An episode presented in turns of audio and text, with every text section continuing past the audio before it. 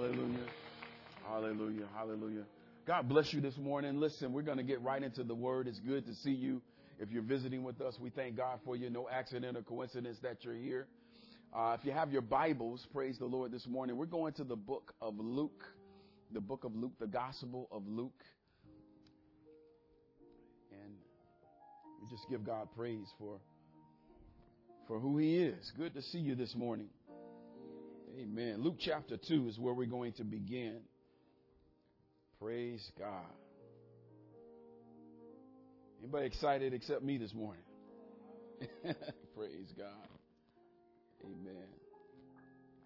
Luke chapter 2, if you just follow along with me quickly, uh, beginning in verse 1 of Luke chapter 2, the Gospel of Luke, the Bible says, Now in those days, a decree went out from Caesar Augustus that a census be taken of all the inhabited earth. This was the first census taken while Quirinius was governor of Syria. And everyone was on his way to register for the census, each to his own city. Joseph also went up from Galilee, from the city of Nazareth to Judea the city of David, which was called Bethlehem, because he was of the house and the family of David, in order to register along with Mary, who was engaged to him and was with child. While they were there, the days were completed for her to give birth. And she gave birth to her firstborn son and she wrapped him in cloths and laid him in a manger because there was no room for them in the inn. This morning, just for a few minutes this morning, I want to speak with us on the topic Born is the King. Say that with me. I can't hear you. Say it again, please. Amen. Praise God. Born is the King. You may be seated in the presence of our life changing King. Born is the King. Praise God. Praise God. Amen. So, so during this time of year,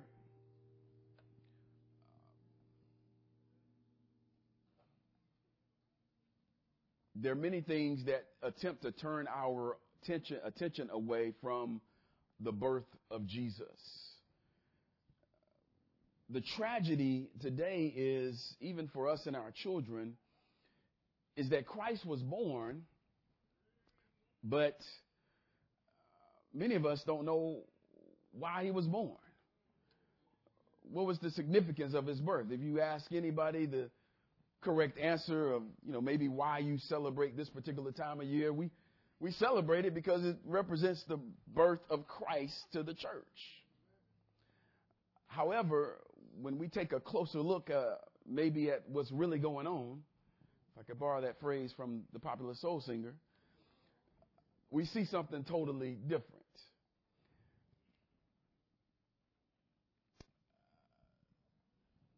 I want to suggest to us today as we begin to dive a little deeper, and I want you to even ask yourself the question what is the significance and importance of Jesus' birth?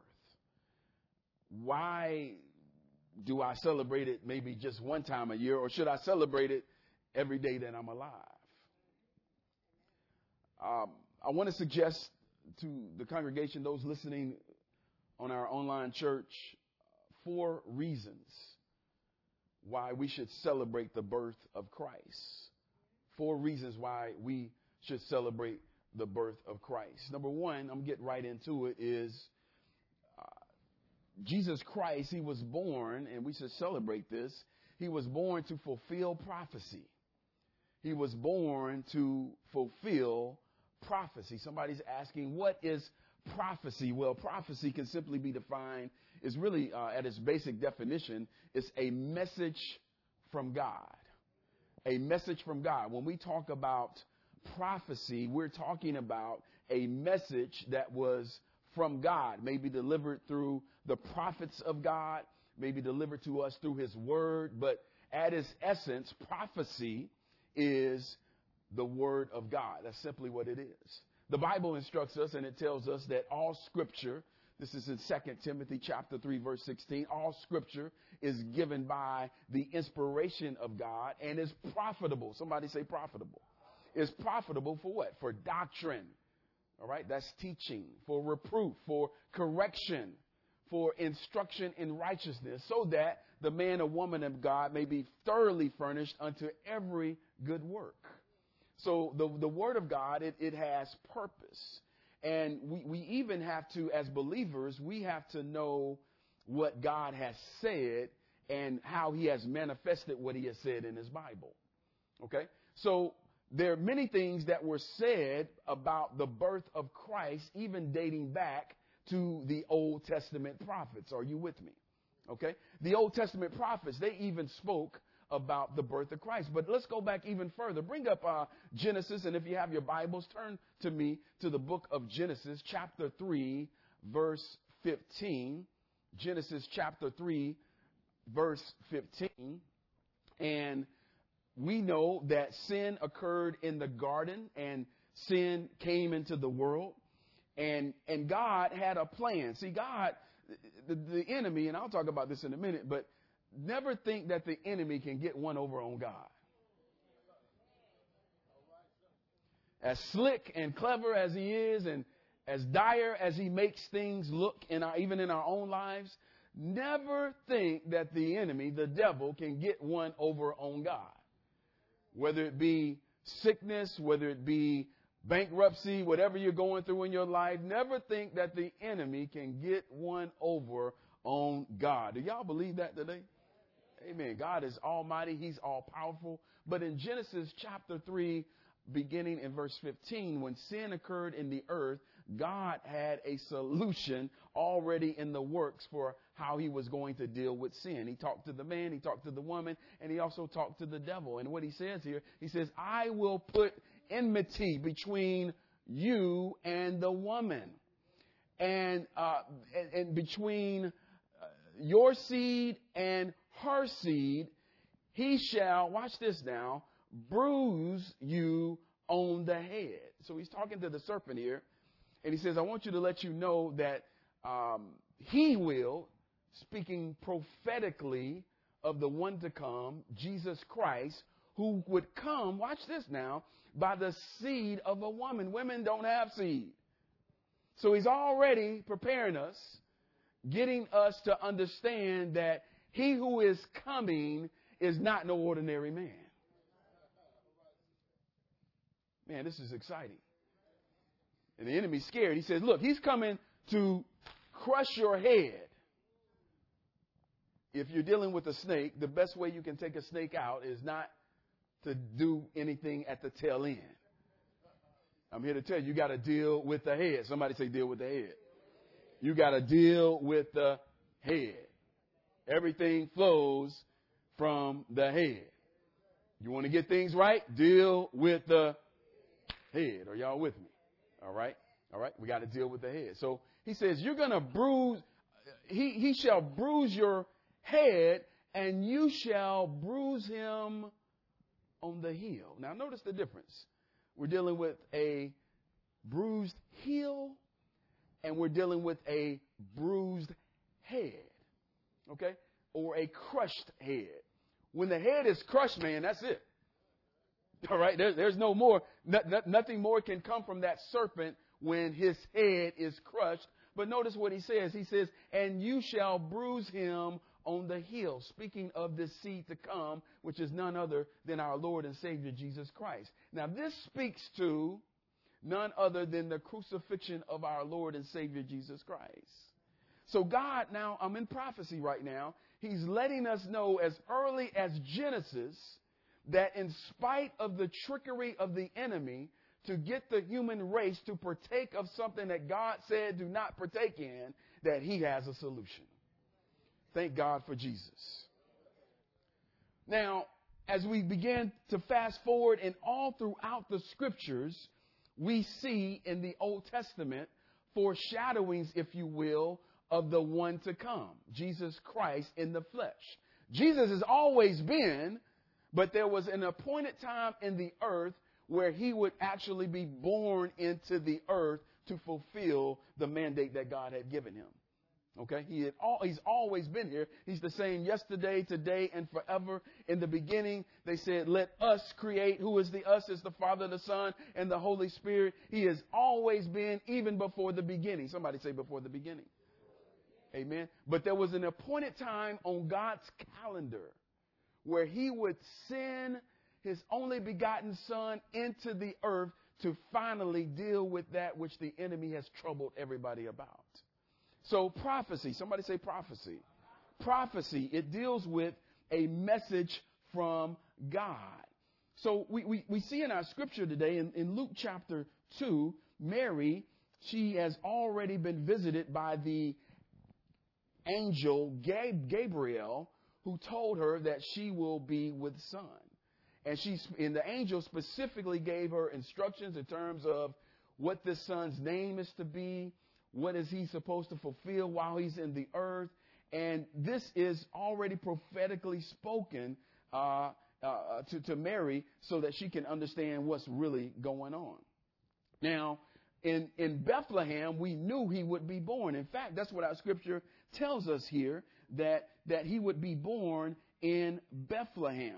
So they were in Nazareth, you remember, verse 3, and everyone was on his way to register for the census, each uh, to his own city.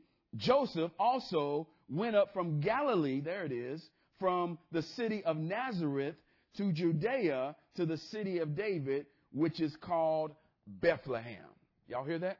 Bethlehem, the city of bread or the city of meat, as it was prophetically spoken 700 years ago by the prophet uh, Micah that he would be born in Bethlehem. I don't know about you, but I want to follow a book that can predict what's going to happen in 700 years and even let me know where somebody's going to be born. Are y'all hearing me today? I mean, the Bible is, it's true, it's inerrant. Everything that God has spoken has been fulfilled or is being fulfilled. And that is the confidence that we can have in Christ Jesus, who is the Word of God, because every word that's spoken out of his mouth will not return unto us void. So in Micah chapter 5, verse 2, they had to get to Bethlehem. Notice how the Lord is setting this up. Caesar Augustus is calling for a census. Uh, one of the things about our church, we have people from everywhere. We got people from uh, New York. We have people who were born in Chicago. We got people who were born all over the United States. So it would be the equivalent of saying, hey, there's been an order for you to go back to your hometown where you were born so that a census can be taken. Now, this is amazing because as what was prophetically spoken by the prophet Micah, how are they going to get from Nazareth to Bethlehem? It's a 90 mile journey. You can actually walk if you choose. That's what they had to do back in that day, right? Many of us probably wouldn't walk today, but that's what they did back in those days. They got on a donkey, the modern day transportation of that day, and they traveled 90 miles to uh, to, to that particular part uh, of, to, to be censored. So in Micah 5 and 2, it says, you can write it down. It was Micah. Watch what he says here. He says, But thou, Bethlehem, Ephratah, thou though thou be little among the thousands of Judah, yet out of thee shall he come forth unto me. Notice that he is capital, that to be the ruler in Israel, whose going forth have been from old, from everlasting to everlasting. Jesus has always been around. He said there's going to come a time where this ruler, this king, He's going to come and he's going to be born in Bethlehem. This is prophecy. See, let me, let me just say this. The thing about prophecy, according to the book of Deuteronomy, this is what God told Israel. He says, look, if, if you're dealing with a true prophet, there are going to be two things that occur. Number one, the prophet is never going to communicate something that is idolatrous. That's the first thing. Okay? When you're dealing with the true prophet of God, they're going to communicate something that is not idolatrous. In other words, it's not going to be opposite of God. They don't have to use any other gods. They don't have to use the celestial uh, astronomy and all that other stuff to try to come up with something to tell you. And the second thing is this not only do they not communicate idolatry, but whatever they communicate will always be true. Ain't no missing God if you're a prophet. Okay? In, in those days, it was no missing God because I remember, and um, forgive me for a minute, I need, I need to teach us this, but Jeremiah prophesied, for example, in, in Jeremiah 29 11, the scripture we all love, for we know the, the plans that God has for us, plans to prosper us, to give us hope, to give us, man, we get excited about that, but what we don't know is that was a prophetic utterance before the children of Israel were getting ready to enter in through 70 years of captivity. They were getting ready to go in bondage under the Babylonian reign for 70 years. And Jeremiah prophesied that thing. But here comes old uh, Menaniah, and he's saying, Y'all ain't going to have to go through that. False prophet. And he's saying, you know, y'all ain't gonna have to go through that. Y'all, y'all, you, Jeremiah's a false prophet. Jeremiah told that man he's gonna be dead in a year. Guess what happened? He was dead in a year. Don't play with God. All right, I'm talking about prophecy, right? All right. I know we got a lot of uh, prophet, prophet liars out there, and I'm, I just, you know, just, you know, I ain't, you know, I ain't trying to play that game. So, and you shouldn't be trying to play it either. If God, you can't back up something in the scripture that God has spoken, you need to turn it on mute. People read about these prophets of old. Man, I I ain't nobody alive like them prophets of old. If I can just say that. Anybody preach naked before? Prophets of old did. Let me keep it moving. I gotta stay. I gotta stay with the king. Are y'all understanding what I'm saying? So, so 700 years before it even happened, we knew the place. This is incredible. Notice what happens in Matthew. Flip over with me as we begin to continue to talk about why Jesus Christ was born. He was born to fulfill prophecy. In Matthew chapter 1, for example, uh, verses 21 and 23, it says, She will bear a son. All right? And you shall call his name what? We know his name. His name is going to be his name should be called Jesus. Watch this. What is he going to do? He will save his people from their sins. Now, verse 22, all this took place for what purpose? To fulfill what was spoken by the Lord through the prophet. Behold, the virgin shall be with child and shall bear a son, and they shall call his name Emmanuel. Translated, God is what? God is what? Man, Isaiah chapter 7, uh, chapter 7, verse 14. That's where that's being pulled from. This is the fulfillment of what the prophet prophesied of several hundred years ago. He says, therefore the Son himself will give you a sign. Isaiah 7:14. It says, Behold, a virgin. How'd you know this? It's the word of God. Behold, a, a virgin. Wait a minute, a virgin. Wait, let me. What, what do you mean a virgin? What the seed of a woman? It makes you go back to Genesis 3:15 and say, wait a minute, this is this is this thing is lining up. You know, behold, a virgin will be with child and bear a son and shall call his name what? Emmanuel. Or what? Or Jesus. Or Emmanuel means what? God with us. Are y'all seeing this? This is beautiful, man. It's lining up and this is happening. She gives birth to a baby boy who is, watch this now, he's not half man, half God. He's 100% God and 100% man. Because if he was half of a man, he wouldn't be able to do the things that he did being 100% God. Do you understand today? 100% God, 100% man. Isaiah went on, he says in, in, in 9 and 6, he says, For unto us a, a child is what? is, is born and a son is given. So notice that the child was born, but the son was what? Was given. The, the child was born, but the son was given. God showed us in Genesis 22, for example, he, he, he, he showed us a foreshadowing of what it would be like to crucify his son. You remember in Genesis 22, it was his son Isaac that he had to take to Mount Moriah and he had to present him according to what God wanted to have done as a sacrifice. Wait a minute, God, I didn't I didn't wait it a hundred years and, and now you're gonna tell me to kill something that I've been waiting on? And he was in obedience. I and the lad shall return, is what he said. And he went to the mountain. He laid that man there. And, and before before uh, Isaac could get to the top of the mountain, he said, "Lord," he said, "Dad, I I see everything else, but something's missing."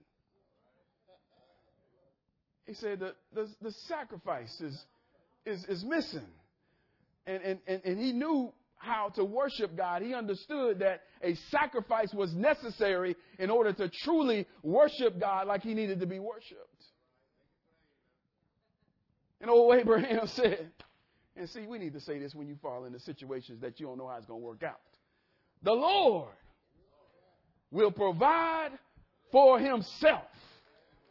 How many of you know that the Lord will provide for himself. All you need to do is get to the place where you can begin to worship and make a sacrifice before him, and he will take care of everything else just as he did with Abraham.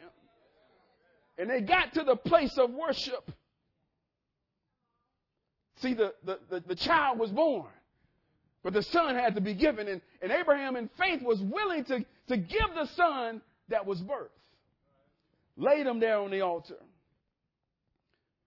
lifted up his hand, and just as he was lifting up the hand, the angel of the Lord came in and interrupted the prayer service and say, Hey, I got something that's going to allow you to worship even more than what you had planned. Look over there, there's a ram caught in the thicket of the bush. And praise God for the sacrifice. See, God will provide the sacrifice. All you need to do is get to the place of worship. You get to the place of worship, God will take care of everything else. But but but but uh, unto us a, a child is born and a son is given. He was born to be given. He, he was born to die. Man, what kind of love is this? For God so loved the world. Does this make sense? That he gave his only begotten son. That whosoever believeth in him. So you got to believe in him. Oh, you got to be- believe in him. Shall not perish, but have what? Everlasting life, eternal life. Man, you got to keep your eyes stayed on him.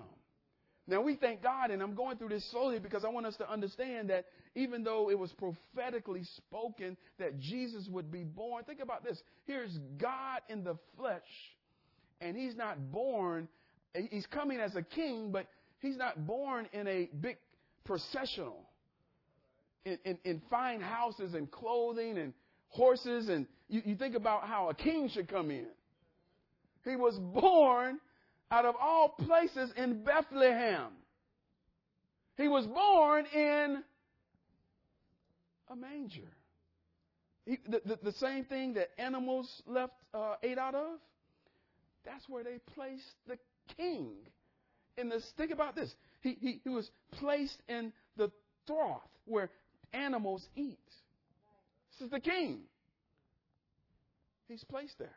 The Bible says he humbled himself and became obedient unto death, even the death of the cross. Man, what are you complaining about?